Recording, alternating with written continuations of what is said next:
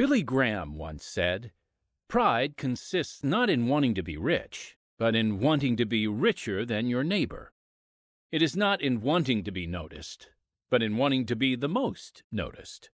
Listeners, that's how it tends to work. Pride takes our good desires and twists them into idols. When that happens, we'll throw everything out the window to get more of that idol. We'll even throw out our morality, and with it, our dignity. Let's dive in. Hello, friends. Welcome to the Unshackled Audio Drama Podcast, where we share the gospel of Jesus Christ through the art form of audio drama. Yes, and that includes sound effects. I'm Timothy Gregory, and pride is the source of so many sorrows, and yet it seems to be everywhere. It's even in me and you. But what's the antidote? What does it take to humble someone? And once they are humbled, what does it take to stay that way? Insights into all of those questions and more in this week's Unshackled Audio Drama Podcast. Let's get to it, folks. The classic true story of Gary Reynolds.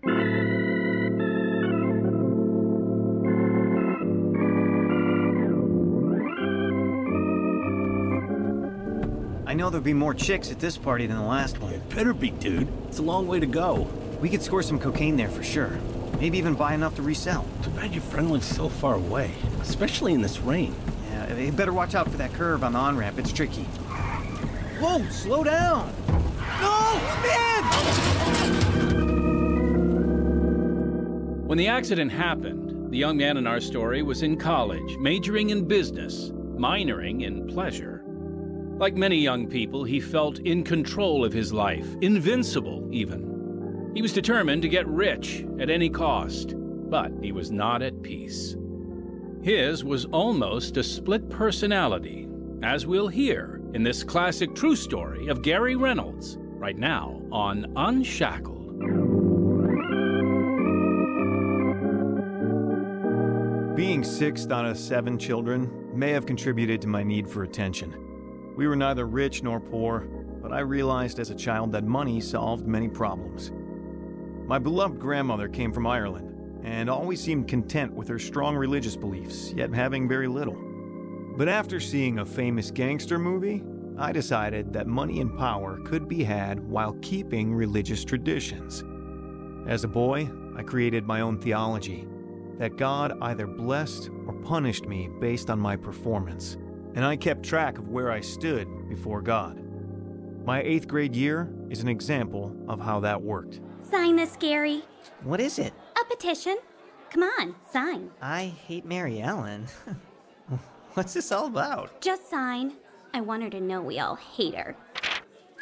Everyone in class has signed it. It's a good cause. All right, I'll put my X on it. Wait a minute. I don't want an X. Sign your name. Oh, fine. Why'd you sign it Dan's friend? sign your real name. I knew it was wrong, and I really liked the girl they hated. But I signed the petition because I craved the admiration of others. It was an addiction. I knew God was disappointed in me, and guilt over things like that sent me to church long after my friends quit going.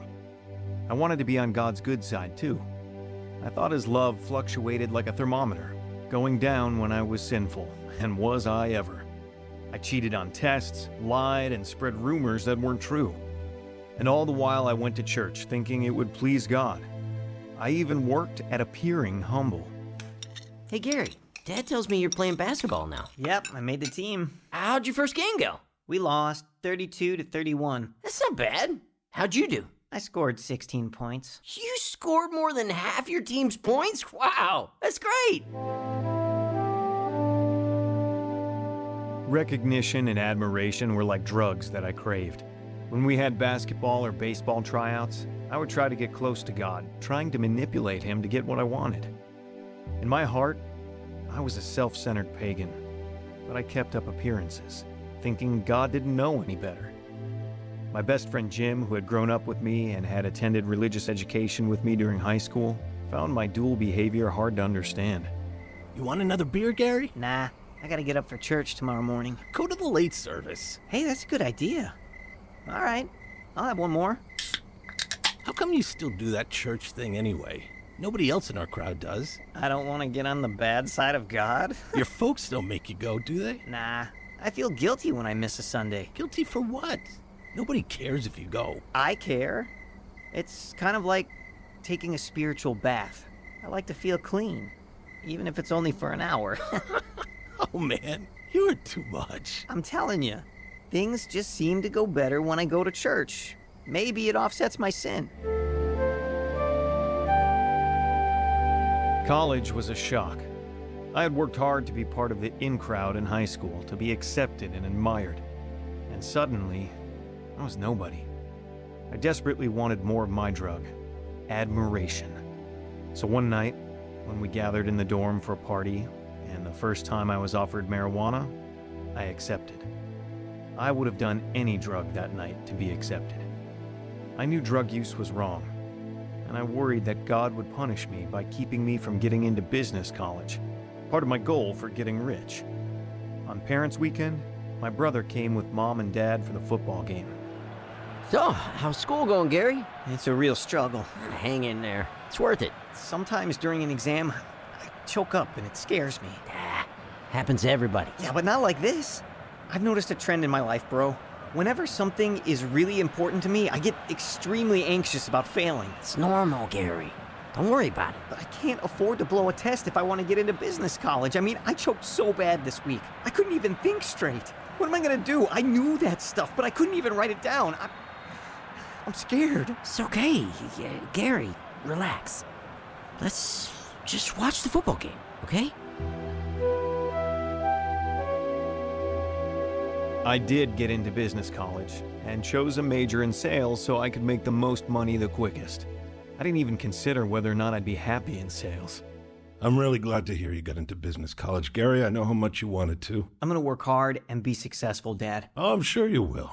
You've always been an achiever. You wait and see. I'll be a millionaire someday. Oh, money isn't everything, son. It sure helps. Oh, you hear about those athletes and movie stars who have millions and then they go out and ruin their lives by using and selling cocaine or whatever.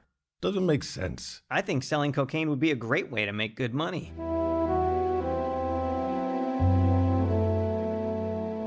Looking back, I can't believe I said that to my father, who had worked hard to teach us right from wrong. But I was so self centered and full of myself that I thought I was teaching him about life and how to win big. By my senior year of college, I was dealing cocaine with my best friend and using the extra cash for a trip to Florida during school break. Thanksgiving weekend, I was home partying with my friends. We drank heavily and then decided to go to another party.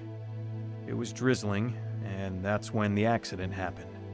The car jumped a median and crashed head on into another car. You alright? Yeah, we sure didn't need this. Uh, you stay in the car, Gary. John and I'll go talk to the other driver. Oh, God, get us out of this. Our Father, which art in heaven, hallowed be thy name. Thy kingdom come, thy will be done, on earth as it is in heaven. Give us this day our daily bread, and forgive us our debts as we forgive our debtors. Please, God, I'll, I'll make it up to you if you'll just help us. Okay, let's go. What happened? Nobody was hurt, so we persuaded the lady who was driving to just let us pay for the damages. Did I thank God for any perceived help? No. We arrived at the second party, where we drank more and used cocaine. Then I noticed some guys picking a fight with my friend John. I could see the fear in his eyes. I felt bad because I had brought him to this party, where he didn't know anyone. I'm talking to you, punk. Dude, dude, it wasn't me. I was just. I knew it was Get you. off No, no, I don't even. you- Come on. Knock it off. Oh, you guys want to fight? Go outside, and I'll take you on. Thank you so much. Wow. Can you believe that? Oh, where's my drink? Here. Yeah, John wasn't doing anything. Where'd they go? Outside. I think I'll go see how tough that guy really is. Hey, watch it, Gary. I'm not gonna let him get away with dissing our friend. Absolutely. Hey, hot shot. Stay out of this, man. I'm about to get busy on your buddy here. Hey, who do you think you are anyway, you jerk? He punched me in the face, and we fought until I was knocked through the basement window, which ended the fight and the party.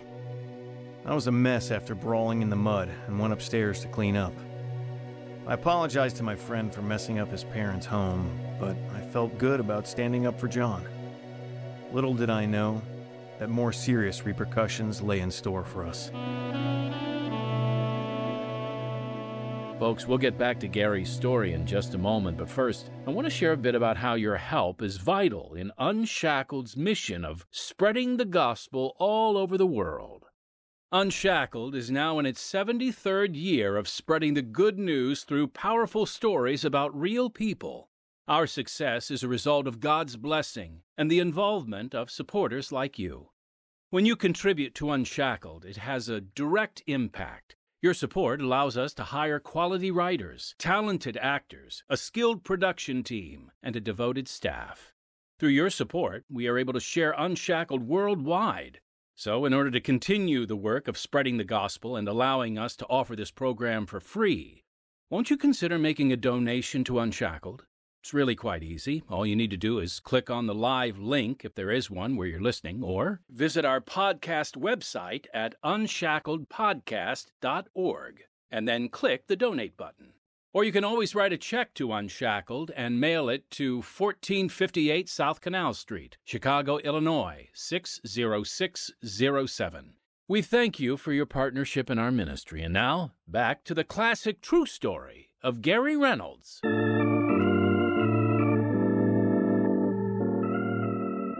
After Thanksgiving, I went back to college for final exams and returned home two weeks later for Christmas break. My friend Jim lived two doors away, so I walked down to see him. He was outside stacking firewood. Hey Jim, Hey, how you doing? not good. John's dead. What? Wow, what what happened? I don't know. His uh, sister called me this morning and said there was a horrible accident. Oh man. That's too bad. I just hope he didn't do himself in. What? What do you mean? Well, he said some things to me over Thanksgiving weekend, said he didn't care about life anymore.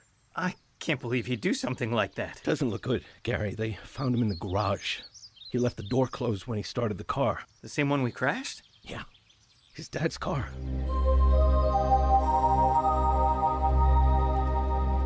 John's funeral is tomorrow. Are you going? No way. Come on, he was your best friend, Jim. I'm too freaked out to go. Can't believe John did that. Yeah, I know. It's hard to believe.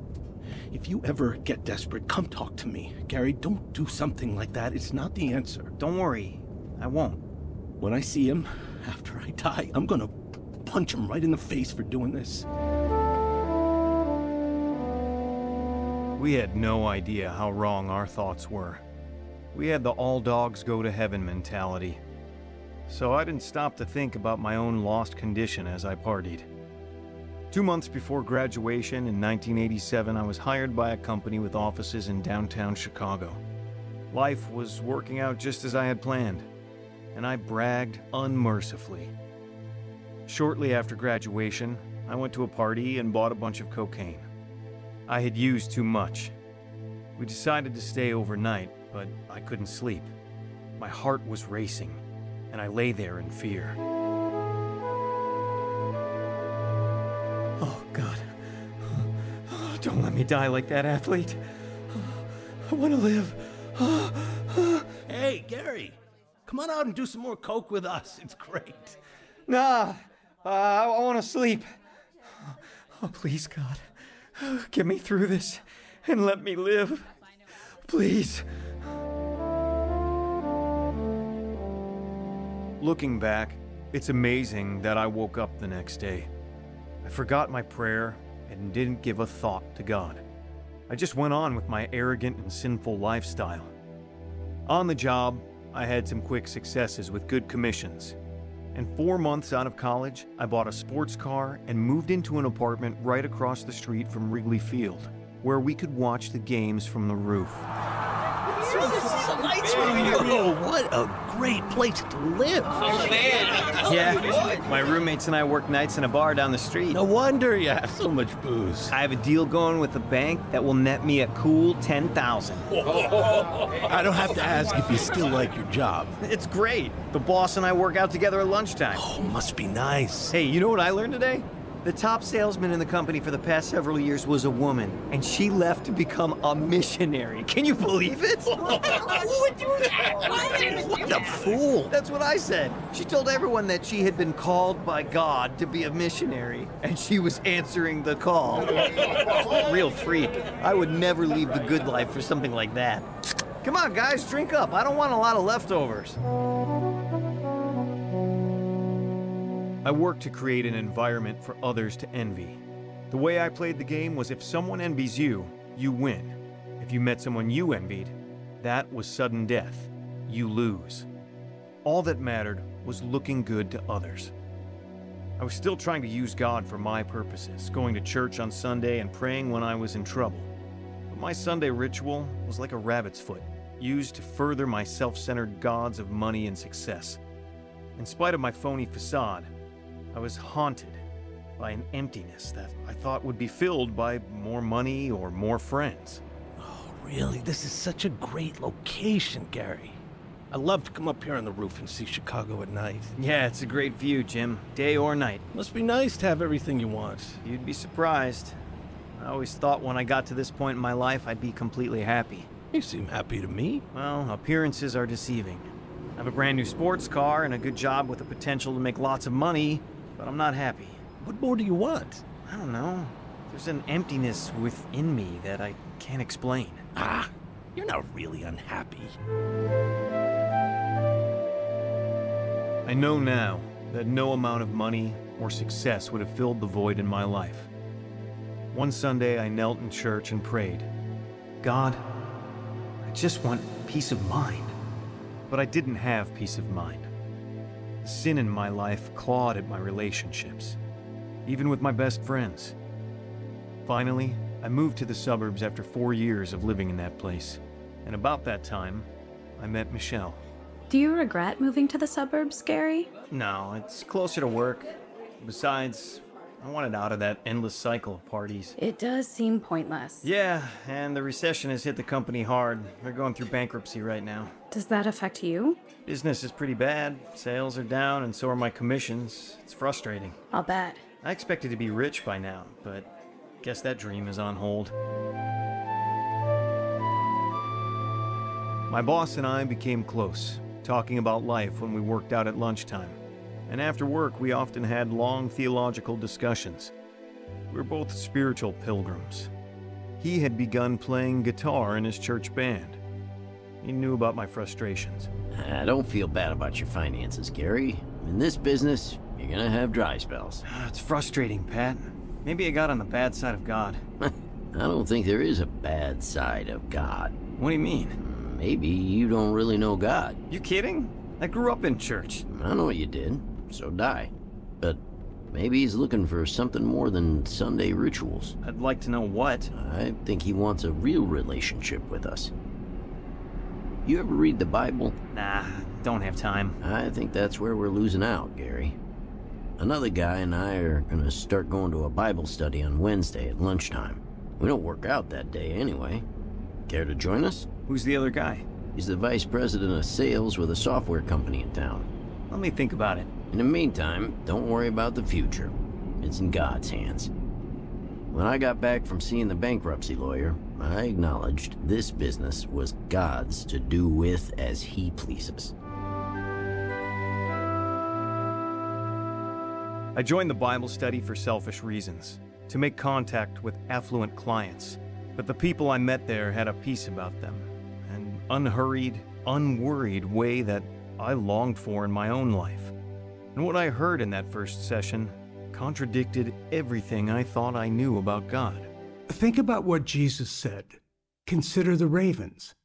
They neither sow nor reap, yet God feeds them. And you are more valuable than birds. What's the faith lesson? Trust in the Lord. Amen.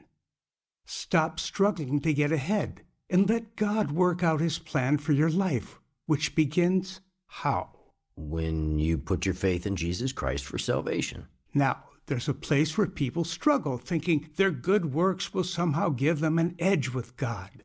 But what's the real truth?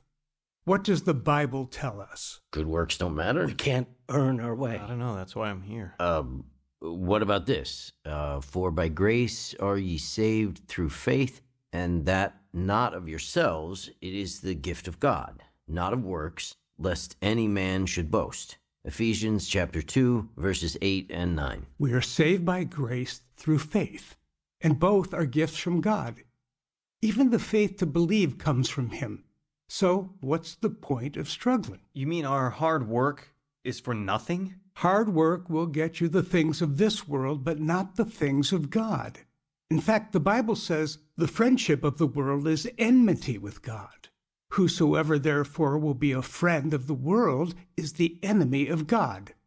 Look at verse 29 and 30 of Luke chapter 12. Jesus says, Don't worry about what you're going to eat or drink, neither be ye of doubtful mind. For all these things do the nations of the world seek after, and your Father knoweth that ye have need of these things. What does Jesus say we should seek? Read verse 31, Pat. But rather seek ye the kingdom of God, and all these things shall be added unto you.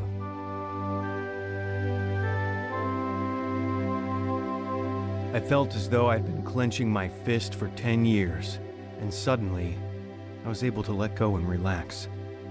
I wanted more. Here was a high with no hangover, and I attended for several months. But I was still hanging out with my college buddies, and after a rowdy weekend, I felt like a hypocrite for going to Bible study. So I told the boss to go without me. Later, he came by. Why didn't you come, Gary? I don't belong in a Bible study.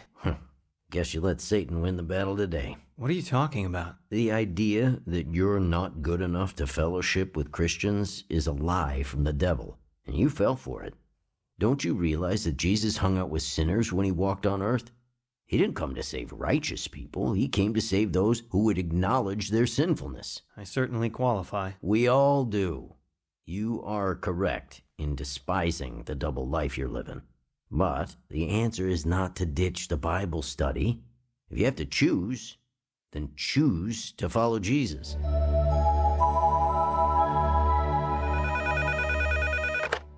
This is Gary. Hey, Gary, do I have a deal for you?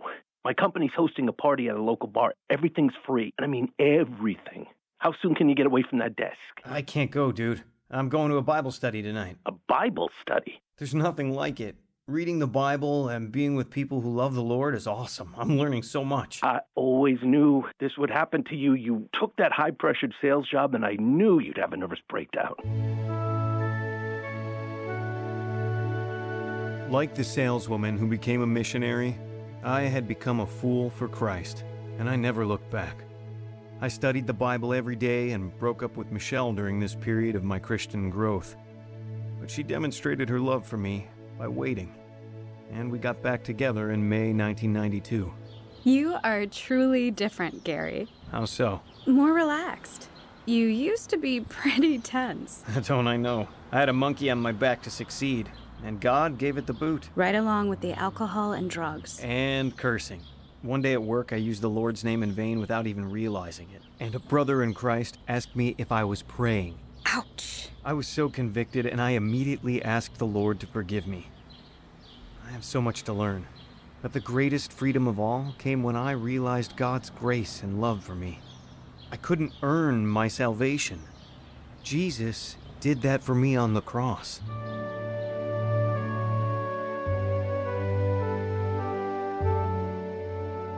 Michelle and I were married and have three sons.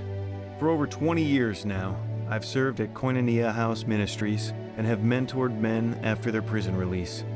I've seen miracle after miracle and feel so alive in my faith, assured of the goodness of God and the freedom that He offers us. I'm sharing my testimony now to warn others who may think that sitting in church, hearing the Word of God is enough to get them into heaven. It isn't. You must believe that Jesus Christ died for your sins, and then acknowledge Him as the Lord of your life. The Bible says that if thou shalt confess with thy mouth the Lord Jesus, and shalt believe in thine heart that God hath raised him from the dead, thou shalt be saved. For with the heart man believeth unto righteousness, and with the mouth confession is made unto salvation. That means you, listening friend. You can have the peace and freedom that Gary found in Jesus Christ. But you must repent and believe in Jesus as Lord. If you need help in making this life changing decision for Christ, we encourage you to call 1 888 NEED HIM. Or you can get in touch with us here at Pacific Garden Mission, 1458 South Canal Street, Chicago, Illinois, 60607. Now, we love hearing from our listeners here on the Unshackled Audio Drama Podcast, so send us your questions and we'll answer them here. It can be something you're curious about or just something you want to share with us. All you have to do is write us at podcast at unshackled.org. Or you can leave us a message at 312 281 1264.